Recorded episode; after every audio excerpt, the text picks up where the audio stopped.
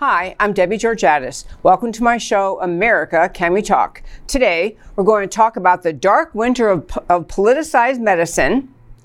Dr. Richard Urso, MD, joins me to talk about new COVID case numbers and the NIH pronouncement and impending post election violence. And of course, I'll tell you why these stories matter to you. Stay tuned.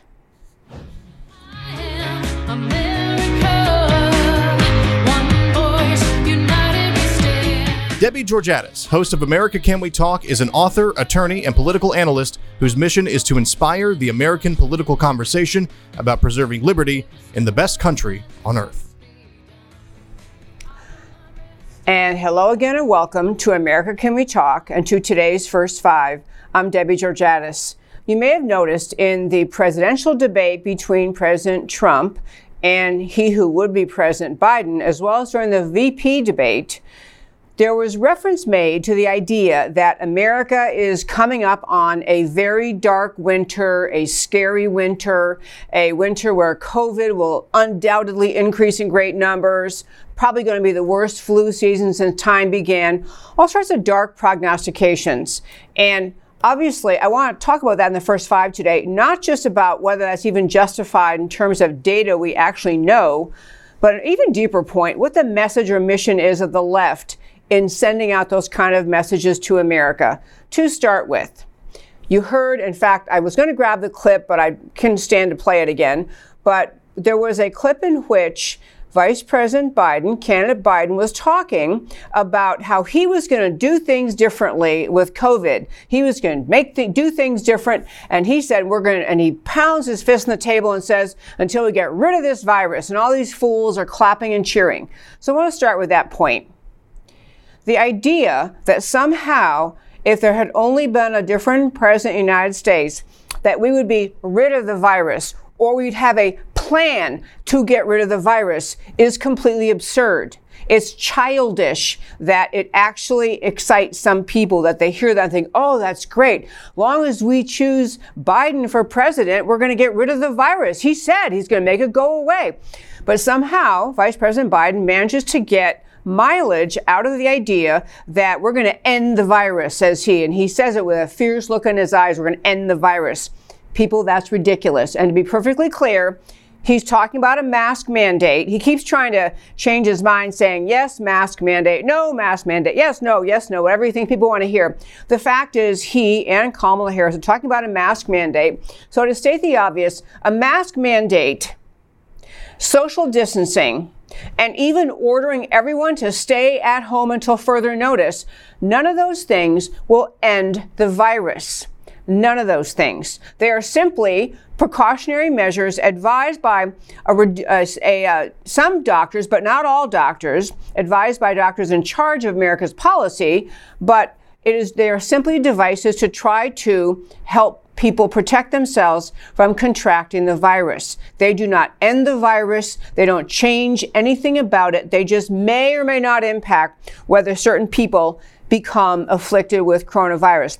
What I really wanted to hit on is the reason that President, Vice President Biden and Kamala Harris talk about this idea that we're heading into a dark winter, which, by the way, they have no crystal ball. They have no way of knowing that. No way of knowing if COVID will go the way of some viruses, which just naturally dissipate, or other viruses that multiply, which it has been doing. They have no idea what's going to happen this winter. But what they're trying to do is implant fear in the hearts of the American people. They're trying to get the American people to become increasingly fearful about the virus and about America's future. They're trying to cast aspersions on President Trump to attack him for not having a plan. Another big lie the left keeps spewing. In fact, you read some of these left wing websites, they say, well, you know, the whole problem is Biden says this, Kamala Harris says it, Trump had no plan. And when either of them are ever pressed, which rarely happens, ever pressed, really, what is, what is your plan? Every single thing they say is already something President Trump has been doing and is doing. There's no magic plan. There's no magic power Biden or anyone else has to make the virus go away. But they appeal to the childish, immature, vulnerable, and easily manipulable subset of the American people who think somehow, if only we had the right president, we'd never have had this virus. This is what is happening, and it is embarrassing that there are a significant number of people in America who actually listen to Biden and Kamala Harris and say, oh, I'm going with them. They have a plan. Check yourself. Everything they write down they say their plan are things that President Trump has already been doing. Unless you want to count a mask mandate until who knows when, what they're proposing as their plan is just simply the same things that have already been discussed and practiced in America.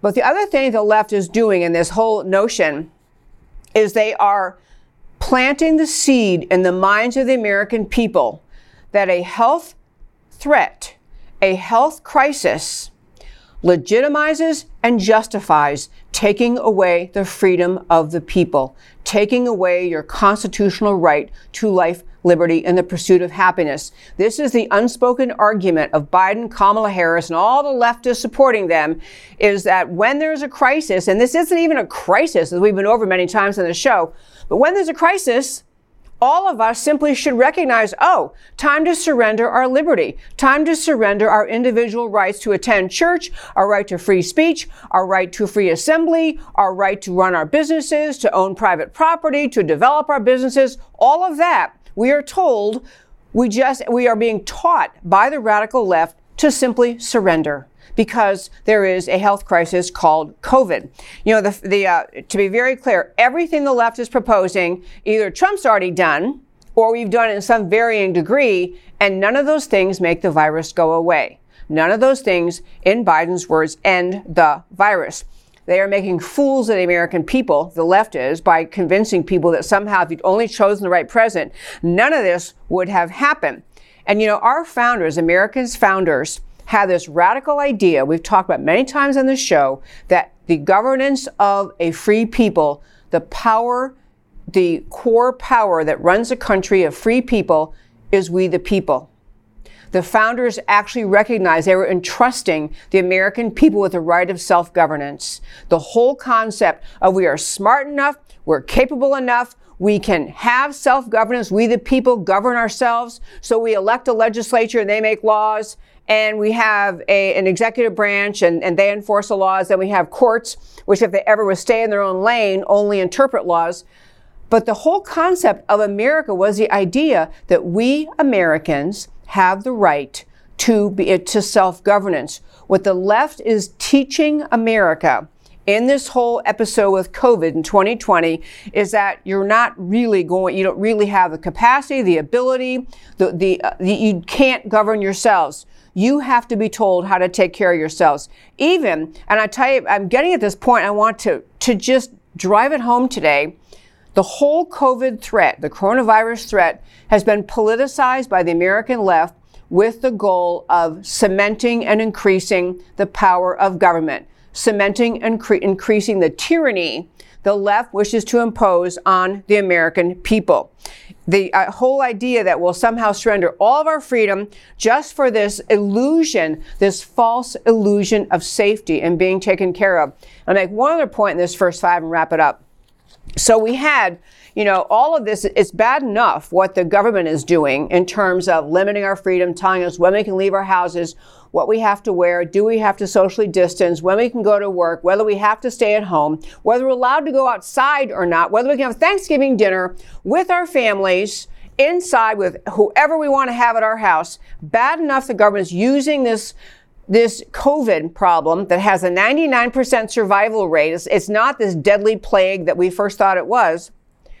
But we're even accepting censoring, censoring by social media, by the big tech giants. We have interviews I've done on this show, interviews by other talk show hosts taken down, and you get a scolding too in the email, by the way. You get a scolding saying your posting violates the uh, our community standards. You're spreading things that, that may not be true, and so we're going to take your, your um, posting down. There was even a posting I'll mention, wrapping up the first five, a posting by uh, Bill Walton. He's a long time known, very serious hardly a you know, a, a, hothead at all. He's a very serious, substantive, conservative leader for decades. Bill Walton has his own show, and he, on his show, interviewed a guy who was one of three authors that wrote a new book called The Price of Panic How the Tyranny of Experts Turned a Pandemic into a Catastrophe. So he, Bill Walton, interviews this guy named Jay Richards, who wrote a book with two other people, with a mathematician and a scientist who's a professor of statistics, and another professor who is a professor of molecular biology. Three of them wrote a book essentially about the exaggeration of the American political response to coronavirus and how it's actually been very detrimental to our country, turning a pandemic into a catastrophe. Even that, that kind of interview, substantive, serious, serious book, taken down by YouTube as inconsistent with their their uh, standards, their community standards. I just, and wrapping up my first five, I want to say this. Eventually, the virus will go away or we may have mutations and other viruses will come along. But we are watching the American left use this virus as a means of acquiring political power, expanding their tyranny from Washington, and worse than that, which is bad enough, but they're changing the perception of the American people about what is fair and right for government to do. What is government justified to do uh, and doing to protect your health? We're being convinced to surrender our liberty and give the government more power to impose tyrannical rules because we're not paying attention to the facts and we've been so duped into a just a uh, epidemic of fear in this country and it is precisely the purpose of the left's focus on this virus, the left's spreading of this politicized medicine, the words, oh, you're going to have a worst season ever, we're going to have a terrible flu season and a terrible COVID virus season. The point of it is to spread fear because when people are fearful, tyrants win and individual people surrender their freedom. That's what we're up against in this virus at this time. And that, my very fine friends, is today's first five. As I mentioned before we started the show today, we have a guest joining us. He's going to join us on Skype. You'll see his face in just one moment. Uh, Dr. Richard Urso is based in Houston, Texas, and he is. We're going to talk with him about two issues, probably more than two, but two at least. I definitely want to talk with him about. Uh, one is all the headlines we keep seeing in the media about the number of new cases of COVID and how fearful we should be about that. And number two is the most unbelievable.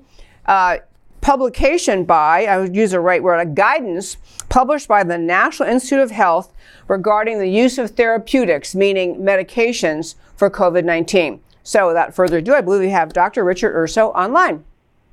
And there he is. Hey, Debbie, how are you? Um, I, I got to make a comment about something. You know, the political overreaction that you talked about. Um, I, I, early on, the draconian measures never made sense from the very earliest time.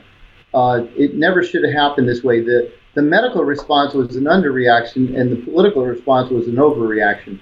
There's never a reason we should have locked down. Uh, John Ioannidis from Stanford knew right away. Um, some of us in medicine knew right away that there was treatment for this disease early on. Uh, it's very easy if you break this down in its component parts. There's an infection, there's inflammation, there's breathing problems, and there's um, blood clots. It's very easy to treat blood clots as an outpatient, you know, aspirin. It's very easy to treat breathing problems. You know, we have all kinds of things we use for asthma. Guess what? They work for COVID, uh, budesonide and other inhalers. Um, inflammation, there's steroids, hydroxychloroquine, many drugs. And on the infection side, it was quite clear there was a lot of candidate drugs. Protease inhibitors, hydroxychloroquine, chloroquine, doxycycline, azithromycin. Um, there was others. Fenofibrate came to mind for me. Um, there's a there's uh, colchicine. There's a few things that I thought might work early on. But hydroxychloroquine and chloroquine jumped to the forefront. And it seemed to me to be silly that we weren't treating early on. We were telling doctors to go home. The political overreaction of lockdowns, masks, social distancing, wait for a vaccine, that never made sense either for a variety of reasons. It's an unsustainable model. Um, you can't sustain society with that kind of a model. As it turned out, the disease um, was quite clear early on, and Ioannidis figured it out, I think, in February. Um, it was I was talking to people overseas and it was quite clear to me that it was only old people that were dying for the most part in big, big numbers. The rest of the population, it was quite clear in March, I'm talking about, that everyone else had comorbidities. Um, it was quite clear they had diabetes, kidney disease, other things. So all the things we now know are true were true in March. So it was an overreaction from the beginning. Anybody who says different is lying. Well, that was great. I was going to say that. Well, you covered a lot of my questions, but I'm still going to dive in anyway. Because I was going to say, early, early on, there were really bad prognostications made uh, out of in England. There was uh, one uh, alleged expert related who uh, talks and makes models about infectious diseases and how it's going to impact and what numbers of people might die and what numbers of people are going to need uh, ICU beds. Massive overestimate estimations made out of both this outfit in, in England as well as in America. Two sources in America. And very early on, we figured out, uh, and they actually retracted their numbers and said, you know, actually, it's not nearly as bad as we thought. But somehow, that very first fearful kickoff is like that's what stayed as the standard uh, assumption and the, the way the assumption of facts on the ground that caused us to move forward and make the policies that we did. It, it's like we never adjusted the reality so, of our treatments to with the numbers. Sorry, go ahead. No, you made a good point. I mean, Neil Ferguson, he's yeah. made a career out of overestimating pandemics. He's done this over and over again. I've always been interested in public policy a political science degree originally. Um, so I've always followed this stuff. He, he's made a career out of this. He's never been accurate. I can tell you, go back through his record. Uh, go back through it all the way back to the, the early 2000s, he's, he's overestimated by logarithmic units of uh, every single pandemic that's ever occurred. So when he said it, I didn't even pay attention to it. I listened to Ioannidis. He's a genius, stats guy out of Stanford, and he called it right away. Uh, I think it was uh, early March and said, you know, we're not going to have this is their numbers are track the, the measures are draconian, um, and he's been right ever since. And and basically knowing that there was treatment right away, I knew knowing there was treatment that it, it should never have gone on this long. And like I said, I think um, that's probably the thing I'd say about about the early measures. You, you had the estimates made by this guy, and, and our people here in our United States just followed his model. And the guy's never made an estimate that was not overestimated, made a career out of it. It's an amazing thing. So let's just actually talk about the NIH thing first. So you mentioned, I couldn't write down everything you said, but you mentioned various treatments we've had on this show. Dr. Richard Bartlett from Midland, who talked about inhaled budesonides for people struggling breathing. Uh, these are treatments for asthma, and it's a steroid, and he found it to be highly efficacious in helping relieve people's breathing struggles. And then hydroxychloroquine, we had other remdesivir, I can't even pronounce all of them, other treatments other therapies that doctors are using and finding successful. And, and we've had them on, the, not only I mentioned Dr. Bartlett, we had Dr. Simone Gold, we've had, uh, and now you're joining us. So I want to ask you, so in this, to, for our listeners who don't know this, you can, by the way, my friends, my listeners, you can read this on our website. Go to americacanwetalk.org. On the homepage shows drop down list of links. This article is in there. There's a National Institute of Health, NIH guidance on therapeutics for COVID 19 patients, updated October 9th.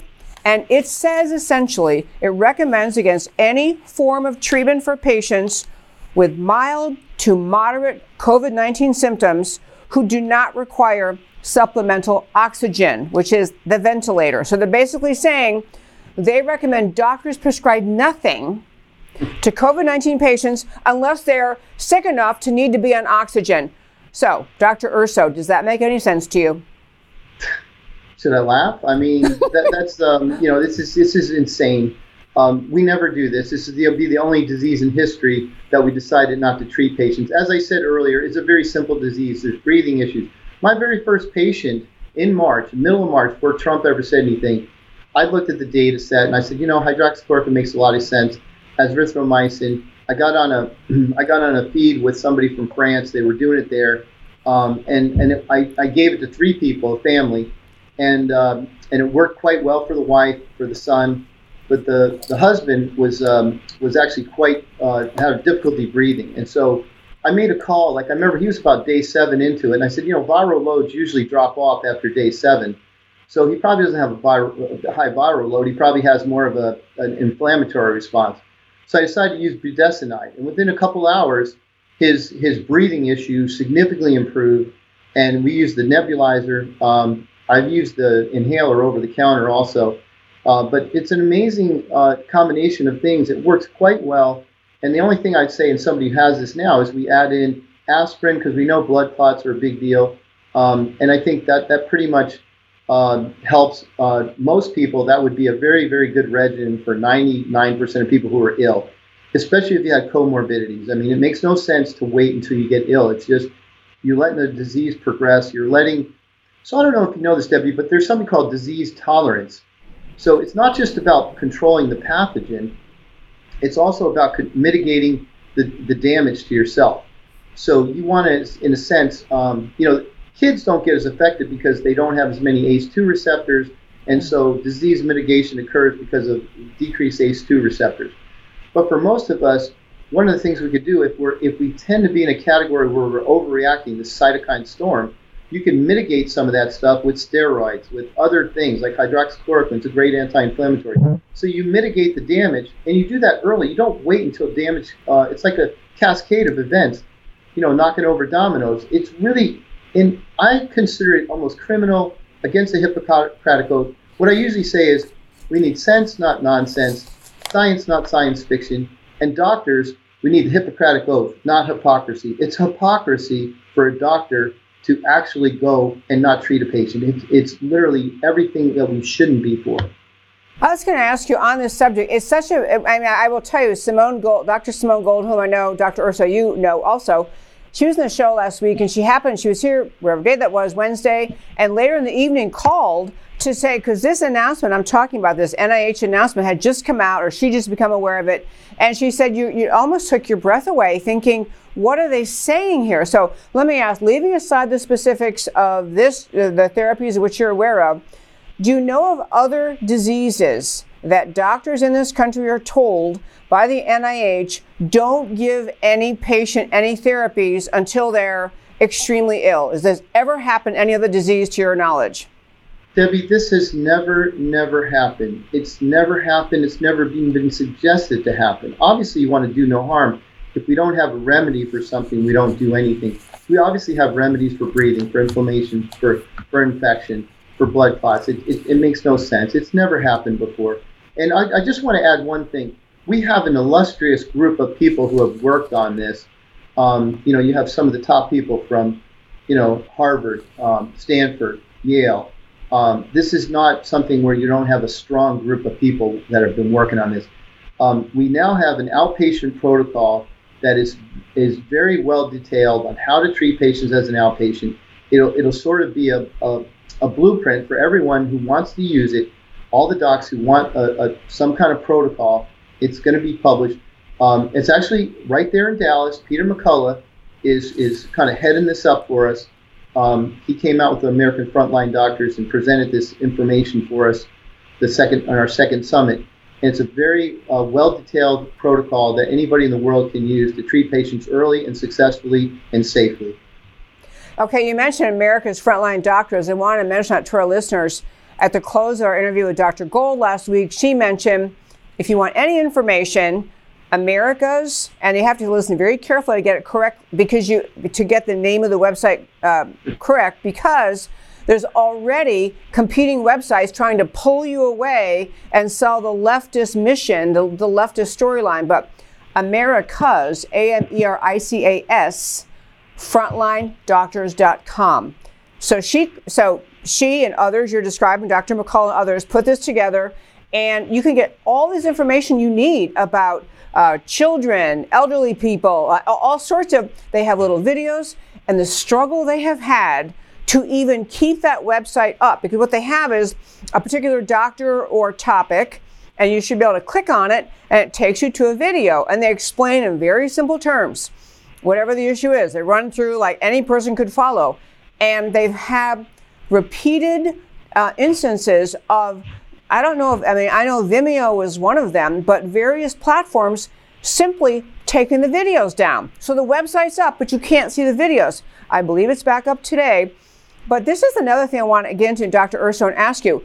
Social media is interfering in ways I have never seen before, interfering with doctors saying that, speaking the truths you're saying, you're trying to tell people taking down the videos for America's frontlinedoctors.com. And you know, these people pulling down videos who work for Vimeo or YouTube or Facebook are not doctors. Do you have any idea what is your the reason you do you have a speculation why these videos it's so hard to keep correct information about COVID up online. Yeah, I, have a couple thoughts on that. For one, the, the, the, the, term they usually use is doesn't agree with World Health Organization standards or something like that. I didn't know they were the purveyors of all scientific truth. In general, um, I do have some other thoughts for you that I'll, I'll give to you in a second, but I, I think censorship cannot be tolerated because it's in order for science to go forward, it's necessary for the, the, the security of scientific thought for us to have a competing and, and differing opinions sometimes. It fosters public discussion. I think a lot of times it allows um, us to pressure the government and other agencies into doing the right thing. So you really have to stop censorship. Uh, it, it, doesn't make any sense to do that. These are these are these are things that just shouldn't be happening. Um, now, why is it happening? Um, there is an incredible amount of money in vaccines and antivirals. Um, they stopped, uh, for instance, in, in France, they pulled hydroxychloroquine off the counter in October of last year uh, calling it a class two poison. Well, it's the safe, it's probably the safest drug in history. And all I can say is what I, what I all I can pin to is that hydroxychloroquine is the linchpin, and that's why they've attacked it so much. And I'm gonna I'm gonna give you a little thought on it. Um, uh, is that basically it it it, it affects uh, viruses by something called endosomal acidification. It's basically like uh, there's a little trash bag that the viruses have to go into once they get into a cell. So hydroxychloroquine will block the virus from getting in the cell a little bit, but eventually the virus is going to get in. And what it does is it, it, it prevents and stunts the growth of viral particles. So viruses can't really make good particles. So what ends up happening is a person who's on hydroxychloroquine is going to make uh, attenuated, stunted particles. They'll, they'll get immunity. They may get mildly sick or not sick at all. And basically, it's kind of vaccine-like. Um, in a sense, and if people do uh, are PCR positive, they always look for PCR positive because hydroxychloroquine is always going to allow some viral particles to be made. So if I was going to design a trial to show that it doesn't work, I would always check for PCR rather than illness or hospitalization. But at the end of the day, what I've been telling everybody is the reason it's being attacked so much, it kills an industry better than it kills the virus. It eliminates the need for vaccines. Wow. It eliminates the needs for um, antivirals and vaccines for the most part. It cuts the whole industry. Tamiflu, COVID vaccine, um, flu vaccine. It works on all these uh, RNA airborne viruses. And I think that's what the major attack has been on that particular drug. That is, I like that line too. It kills the uh, industry worse than it kills, even more so than it kills the virus. Okay, so this is, but this is our NIH, and this is our federal government. First of all, your taxpayer dollars go to Washington to fund NIH, to fund the research they do, the salaries of people who work there, everything, all the expenses involved with NIH are funded by taxpayers. And so there is coming out of NIH literal advice, guidance, they call it, that is telling doctors not to prescribe things. In fact, the exact language I have no specific antiviral or immuno okay, I can't even say the word immunomodulatory therapy is recommended for COVID-19 patients who are not hospitalized. So if you're not hospitalized, they're saying don't give them any medication or who are hospitalized without requiring oxygen. So basically, unless they need oxygen, don't give them any medications at all. I mean, actually, isn't that advice, if it's closely followed, doctor, wouldn't that actually result in the death of some people who might otherwise be saved by the therapies that we're talking about, like hydroxychloroquine?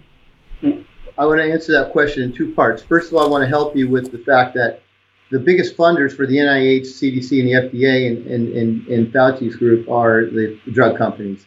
And nobody has to draw them a map to know that when they get done there, they have good jobs waiting for them on sitting on board the drug company. So if you want to know why this is happening, uh, you don't have to be a genius to figure out, follow the money trail. That's the first thing. So it's not all taxpayer funded. Um, Fauci has, I think, four patents on remdesivir himself.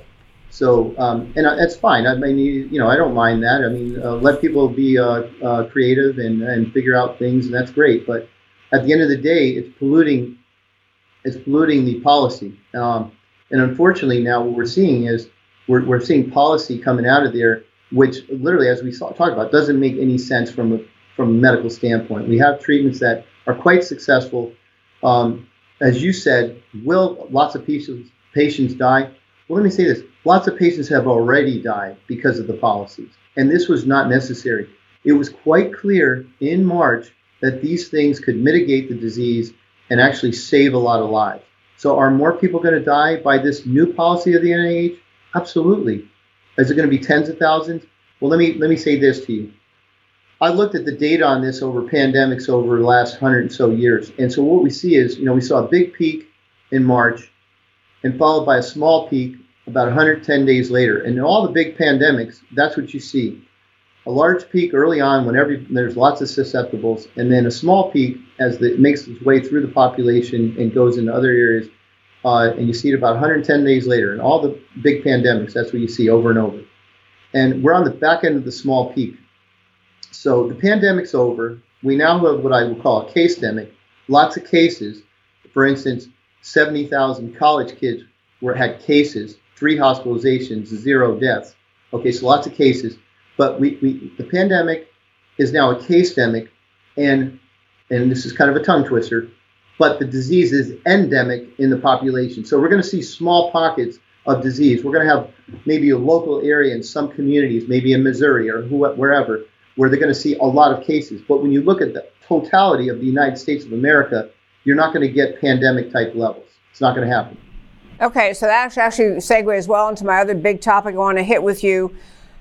And in my first five, I was talking about this. I see the whole American policy response to COVID 19, to the coronavirus, as something the left pounced on as an opportunity to expand power, expand tyranny, change the American populist perception of what the basic promise of freedom, life, liberty, pursuit of happiness means to where we are surrendering our liberty and allowing more and more government tyranny out of fear. And so we have a pandemic of fear in this country, worse than the pandemic at this point of COVID 19. But what I want to ask you is there are all these different uh, headlines. I mean, you see them every day in headline in newspapers around the country. Here's just one I happen to pick out. At a breaking point, new surge of COVID 19 cases has states, hospitals scrambling yet again. So people see the headline, new cases, and they point to that and say, this proves that the policies we've embraced were not being stringently enforced enough. This proves that we have not done a good enough job handling this disease because we have new cases. And so there are a lot of answers to that, but do, the, do these headlines about new cases, Dr. Urso, do they prove that somehow our policy in this country was not effective in dealing with the virus? I think the best way to do is look at the data. And when we look at the totality of the United States, we see a large peak in March and a small peak in July. We're at the bottom end of the small peak. I've actually got a graph here. I don't know if you could show it on the camera, but I'll try because we're at the bottom end of the peak nationally. You're going to have pockets of disease. That's why I say it's endemic. But um, in fact, I won't show it. I can I can send it to you and I'll and I'll I'll let you show it to your audience another day. But I think it's basically we have peak when we uh, in March, large peak, and now we've got a smaller peak and and and we're on the back end of this smaller peak. Um, that's just the data. That's that's that's not anybody. That's the CDC's data. So um, you can you can you can scream about it all you want, but this is just the CDC's data. That, that we're at the bottom end of the second peak, um, a much smaller peak, and it is what it is. The data uh, it shows in the totality of the country, where the death rate is extremely low. That's what I get at. So cases doesn't mean death rate. Cases doesn't mean hospitalization. Cases doesn't necessarily mean a at all a stretch on or a potential threat of a shortage of ICU beds. Cases just means people testing positive, right? I've got some funny stuff to tell you about that. You want to hear it? Absolutely. Okay. So cases, um, when you say somebody's got cancer, right? You, you expect to see a mass of some sort, right? So if somebody has a case, they'd be sick, right? So what we've done though is we've taken this test called PCR, and we've we've attributed that a positive test is PCR is, is it means you're you're sick. All right. So I'm going to quickly go over this for you. PCR means that you found a particle of the of the, of something that matched the virus. But let me give you an example. When you when you do the cycles on this, you go um, each time you double the rate. So by the time you get to 20 cycles, you've got a million pieces of material. When you get to 30, you've got a billion. When you get to 40, you've got a trillion. So we're looking at these small, tiny little particles, which are non-infectious, and they're letting these cycle rates run up to 40. So most of these people that are cases are not sick, number one. Like I told you, 70,000 kids, three hospitalizations in college. So those cases are just particles of virus that, if anything, they're so small they're not causing disease. And if they are particles of the actual virus rather than a piece of chromosome made in our own body that matches it, if they are particles of that, they're actually spreading immunity, not spreading disease. Okay, if those those people running around as cases with no no symptoms are spreading around small particles which are are non-infectious and are actually spreading immunity. Um, lastly, I got to tell you a funny story the president of Tanzania didn't believe this stuff because he was seeing so many people positive who weren't sick. So he, he took a, a swab and he swabbed a goat, a quail, and a pawpaw, which is a fruit. And all three came back positive. he oh said, I've had gosh. it. Take these back. And I joke about it because, you know, none of the, the, the pawpaw wasn't sick. Pawpaw was healthy, you know, so, um, but bottom line is like, we're looking at something and driving fear with a test that has 90% false positives because they've allowed the doubling to get up to a trillion pieces. And when you stop, when you hold it at 24, you're getting real deal. You're getting particles that are big enough to be whole viruses. Anything over 24 is very rare to be able to grow viral particles. But I think it's okay. Like if you said to me, what do you recommend? I'd say if you go up to a rate of 30, you're going to catch a few false positives, but that's okay. We, we don't we don't want to let stuff slip through. But when you let it go up to 40, you're basically creating fear. You're creating a pandemic of fear. All those are, and all those people at those levels are non-infectious particles, if they are even there, true particles, and those are spreading immunity, not disease. Okay, so I want to confirm last few little bits of data. Um, we had we talked about this before in the show, but the CDC has put out data frequently put out data relating to death rates, and one point was essentially for most Americans, if you're not if you don't have comorbidity and you're not over whatever it is, 70 or 80, you pretty much have a 99% survival rate, even if you get COVID. Is that right?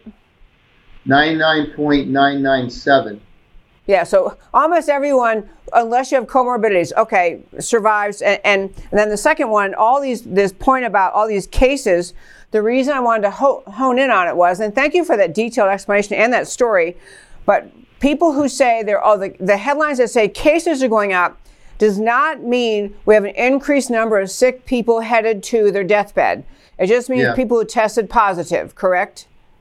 Correct. So, in a couple of countries, like in the Netherlands, they actually have more cases now with 10 times less deaths. 10 times less deaths. So, they, they have more positive cases. Uh, again, I wish I could show the graphs for you. That'd be beautiful because it's just a picture's worth a thousand words. And basically, you're getting lots of cases and very, very few deaths because those cases, those aren't really cases. You got to remember, those aren't cases. Those are PCR positive. They're, none of those people are sick. I okay. mean, 90% of them aren't sick. Yeah. Okay. Well, you know, next time we do this, I will take. I love charts. I, am big into right. visuals, charts, graphs. I had one, but I f- forgot to send it to Derek, so I can't put it up either. But it was a chart, I think, from the CDC, but it was basically about daily COVID. It was about occupancy, available beds, COVID tests, basically saying we don't have a crisis in this country, a shortage of hospital beds, short of ICU beds, and we are at the tail end, as you were saying, of this coronavirus. Um, I hate to even use the word pandemic, coronavirus uh, infection of America. So, Dr. Urso, I first of all, I don't know. I know I mentioned the America's Frontline Doctors com. Is there anyone else people can go anywhere else they can go to hear more from you about this um, uh, about COVID and, and the way we're handling it in America? Well, you know, I've worked with American Frontline Doctors. That's my that's the site we use. But I have a, I post a lot of material on Twitter at Richard Urso MD is my uh, hashtag at Richard Urso MD, and I, I put a lot of this in, information out there, and I'm happy to share. Please reach out. Um, we can do this together. Uh, it's we the people, as you said, and it's uh, this pandemic, the social Marxism and the cultural Marxism that we're going through right now. Uh, and these guys are using fear to try to drive this pandemic, and, and I'm just really disappointed in that. And at the end of the day, we just got to stick to the science. Um, the data is there. Um, pandemic is on the, as I said, is, is the case demic, but clearly there are endemic features, which means there's small amounts of cases going on in the country, no question, but not, not at pandemic levels, 10 times lower than what they were. Dr. Richard Urso, thank you so much for taking time out of your day to join me. I appreciate you joining me. Thank you. Okay, my friends, we're going to have that guy back because that's actually, he explains things really well, which I really do appreciate. I want to hit one more topic today.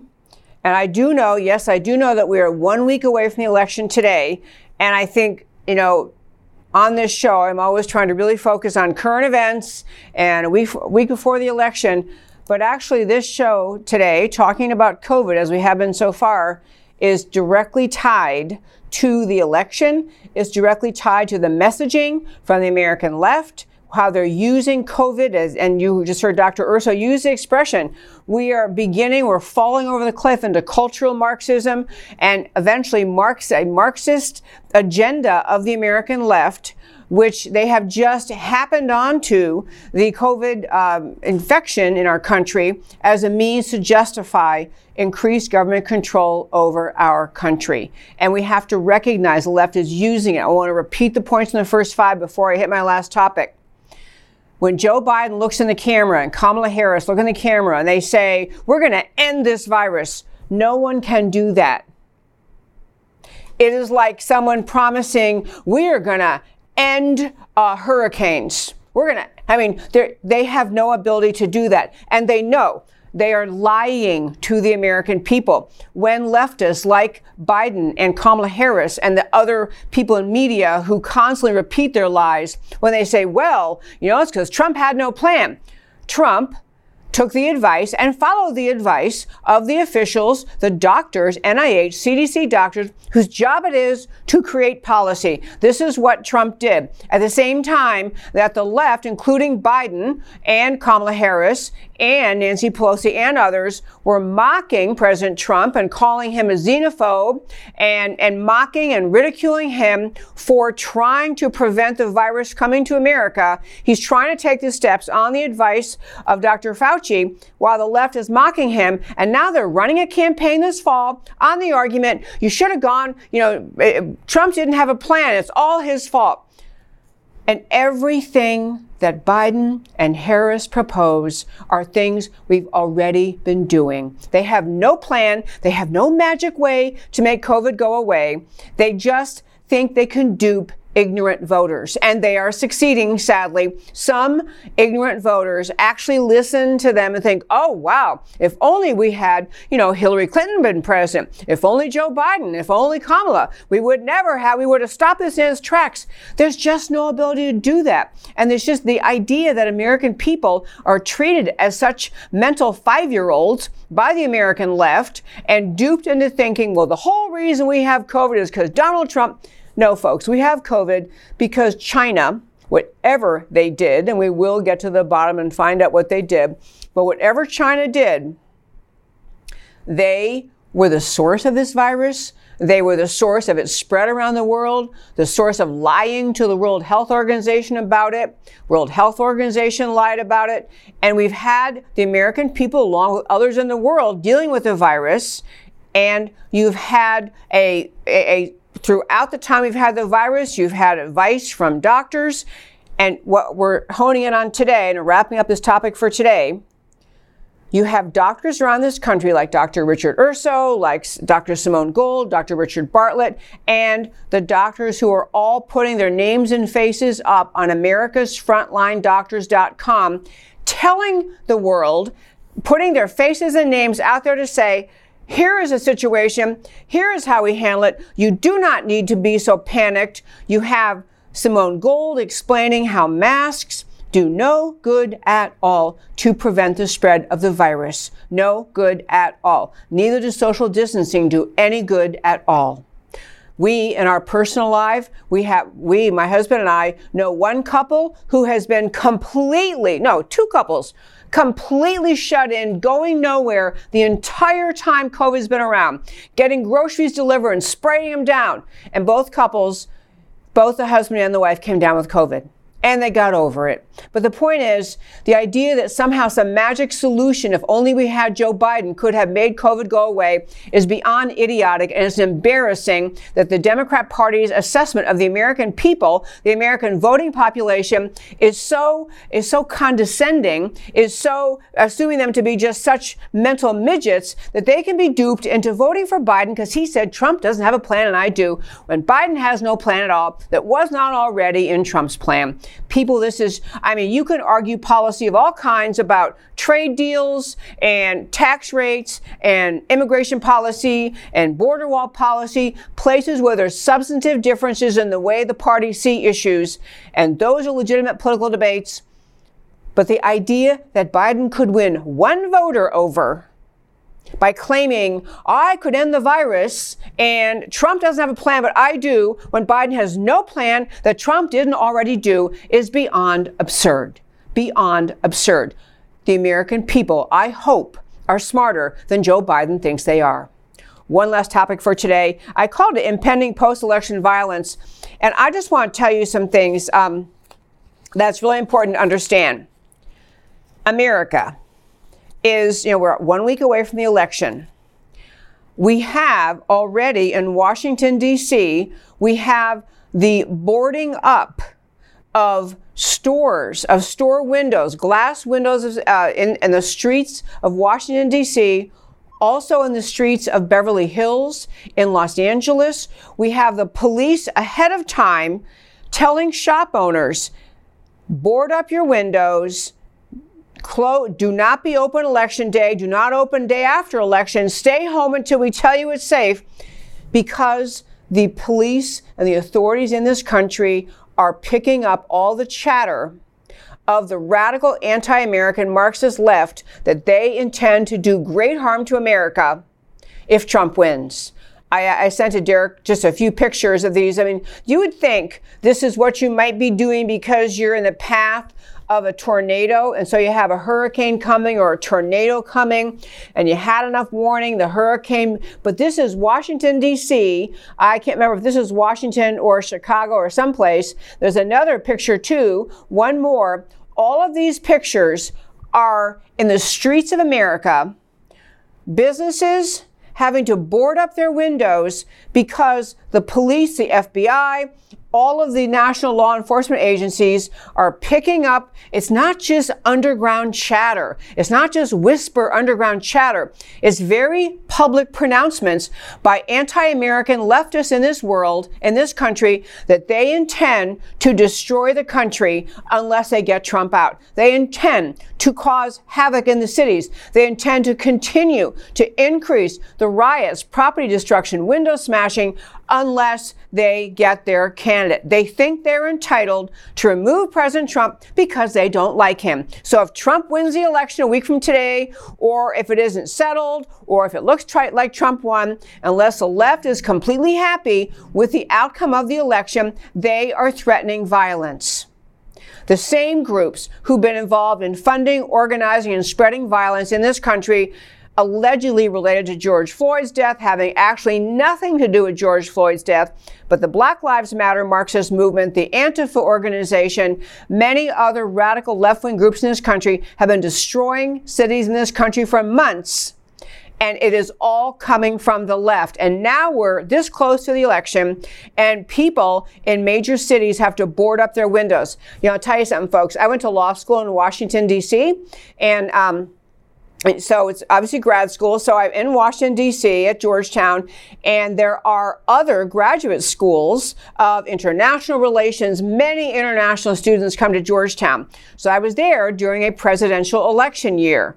And we learned a story from some of the grad students, not the law school, but grad students were telling us that some of the international students had said to them, were asking them as this election day was coming up, where are you going to go to get away during the elections? Where are you going to hide? Where do you go? Or do you have to go to? Is Virginia far enough away? And the grad students are saying, what are you even talking about? What, what are you talking about?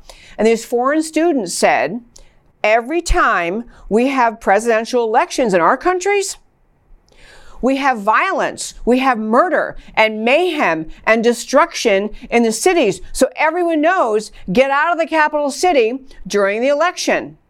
To which our American grad students at Georgetown said, Oh, it's not like that here. This is America. We have the peaceful transition of power.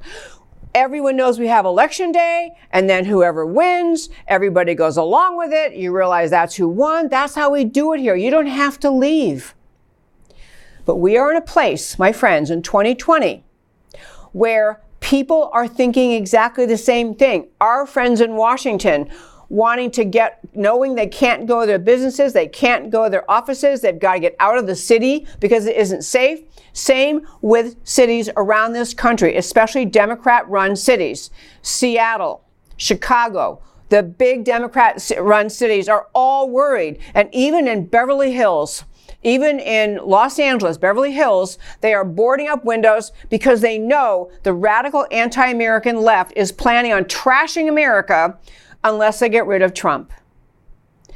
And I want to talk to you about how consequential that is.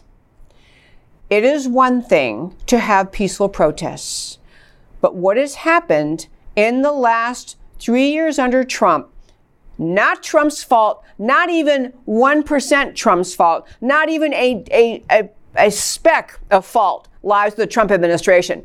The fault in all of this lies with the anti American, Marxist, socialist left in this country that has been working for 100 years to bring the Marxist overthrow of this country. They see this election time as their time. They see it as their opportunity, their time, and they're going to do it.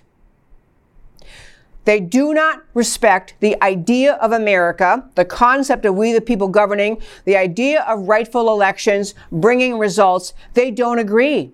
They're not okay with that. If you could prove there wasn't one bit of vote fraud in this country, you'd still have the left at this time saying we're entitled to rule. And people, the Democrat Party owns this violence. They do not get to get away by saying, well, we're the Democrats, you know, we're the uh, political party. We don't know who these other people are over here the protesters, the rioters, the, the mobsters, the murderers, the people committing arson. We don't know who they are. We're the Democrats.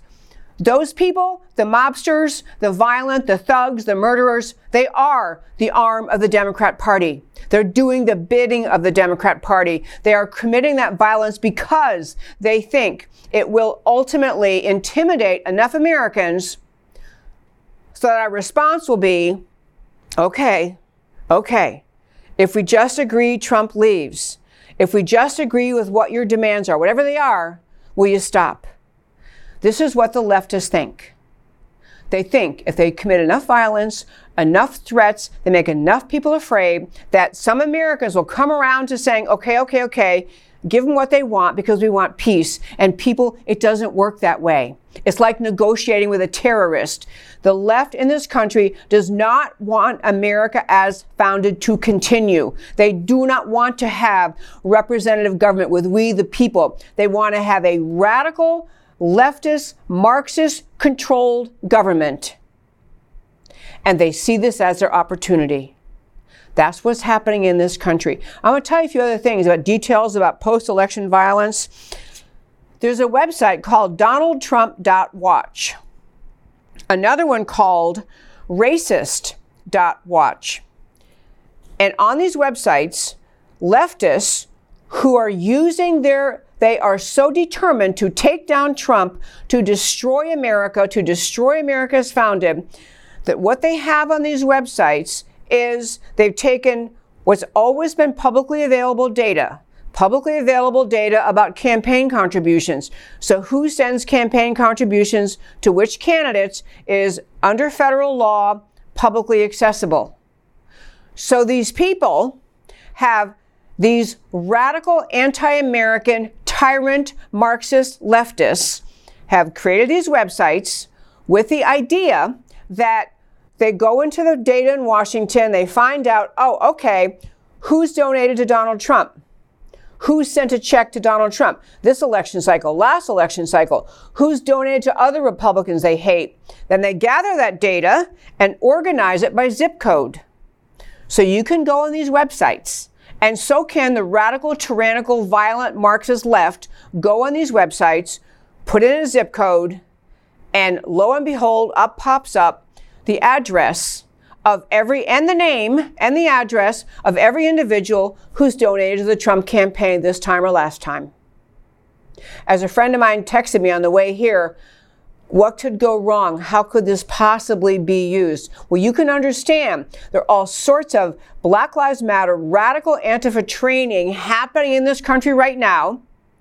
And the idea after the election of using these websites, picking a zip code, put whatever number of people in charge, okay, this little faction of Marxist terrorists who are supporting the Democrat Party, they are going to take care of this zip code, and they're going to take care of this zip code, and somebody else is going to take care of this zip code.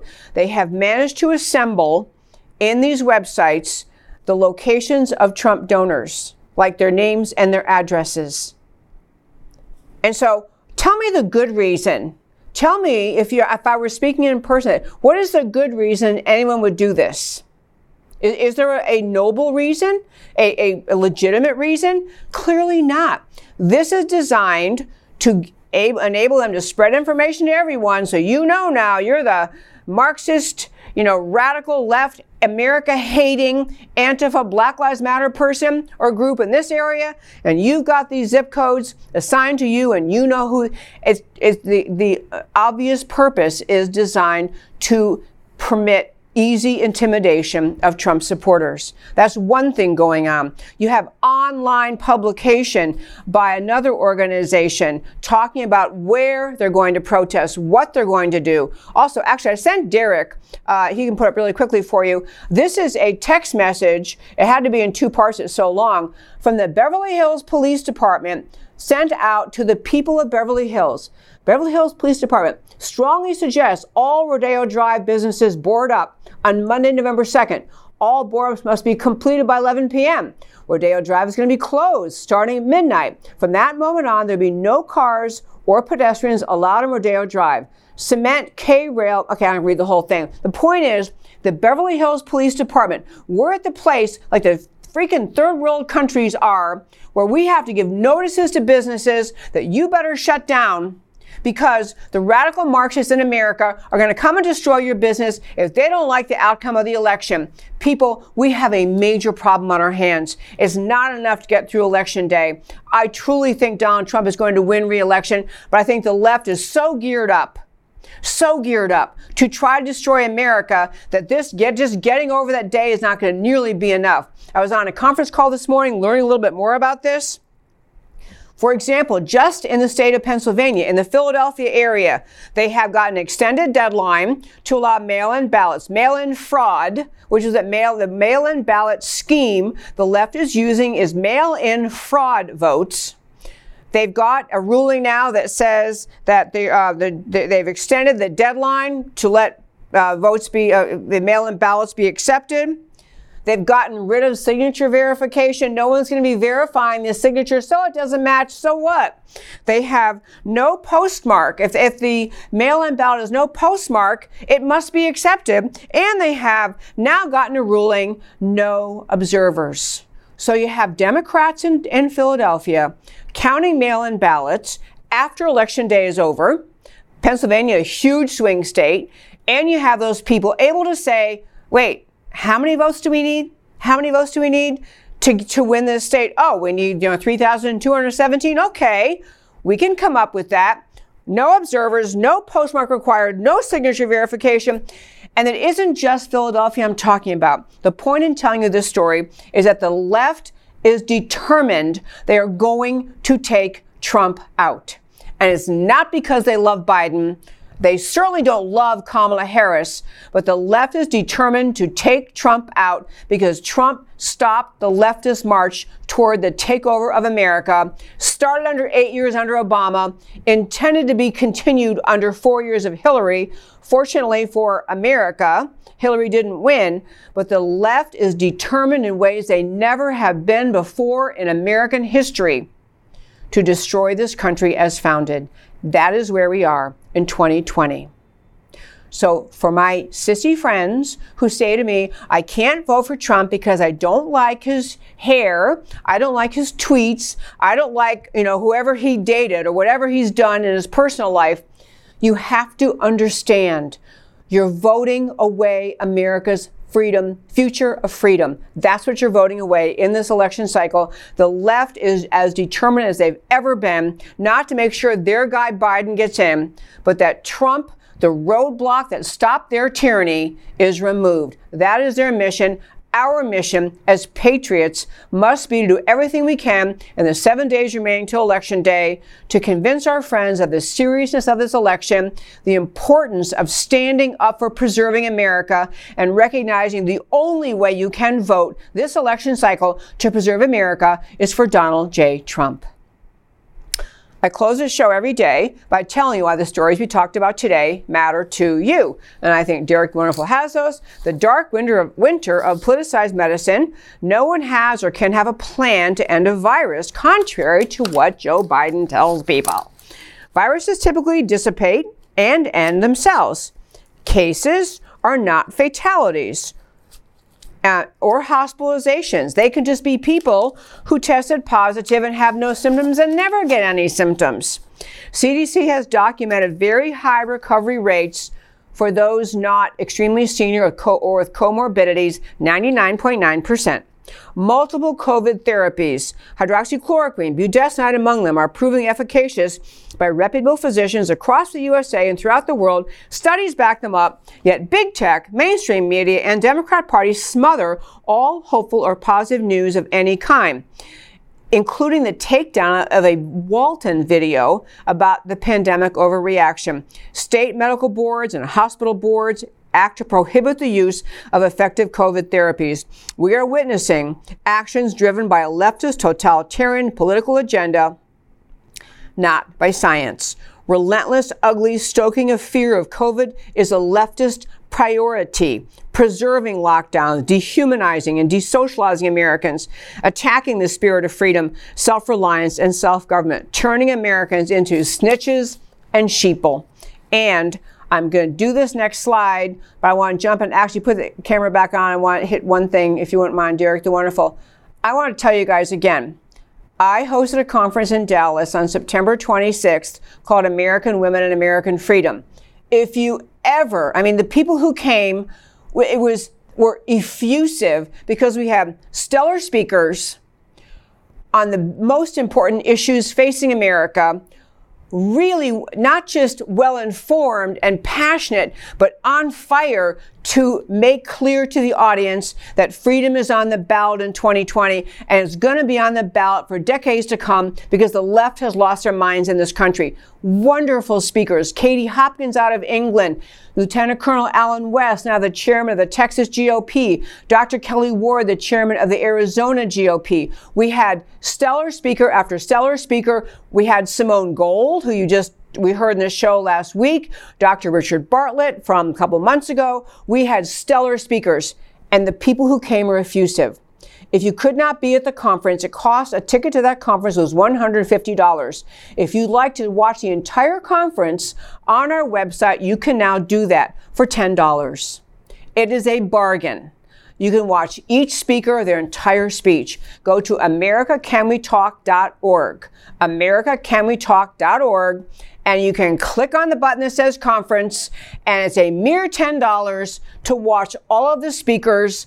I announced this just once last week, and I was so happy how many people got on board said, I want to hear this, because the purpose of your listening is not just to entertain yourself at your computer, although it's pretty fun to do that. The purpose of doing this, of paying the $10 and watching these videos is because you will get talking points and information about the issues facing America that you can use now in the next seven days before the election to convince your friends of how serious this election is and you can get talking points going forward in our battle to save this country. AmericaCanWeTalk.org for $10. See all those speakers. You will love it. You'll be so glad you did. Okay, now, Derek, the wonderful, I'll go back to my last thing. Impending post election violence. Leftists are making no secret of plans to engage in post election vigilanteism. Trump donors are being ID'd by zip code for follow up intimidation and vandalism. Texas is sending troops. I didn't get to this story. Texas is sending troops to five major cities to help keep order post election.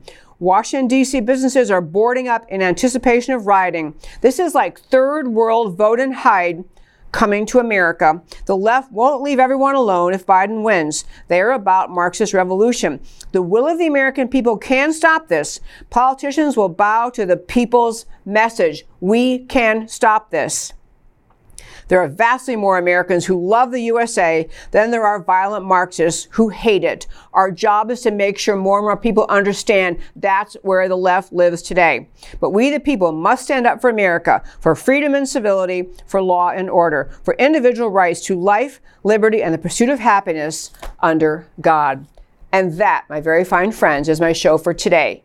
I'm Debbie Georgatos. This is America Can We Talk our website at americacanwetalk.org. You can go there in the homepage, click on subscribe, subscribe to the once weekly newsletter I do. You'll love it. It's simple, easy reading, clicks to all the great episodes of the previous week, interviews and segments.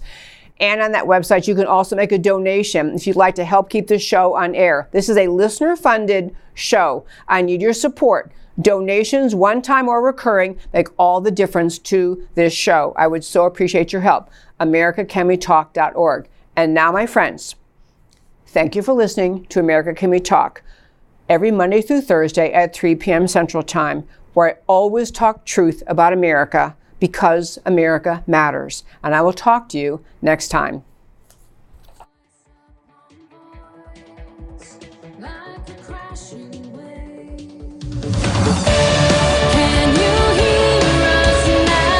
America, can we talk?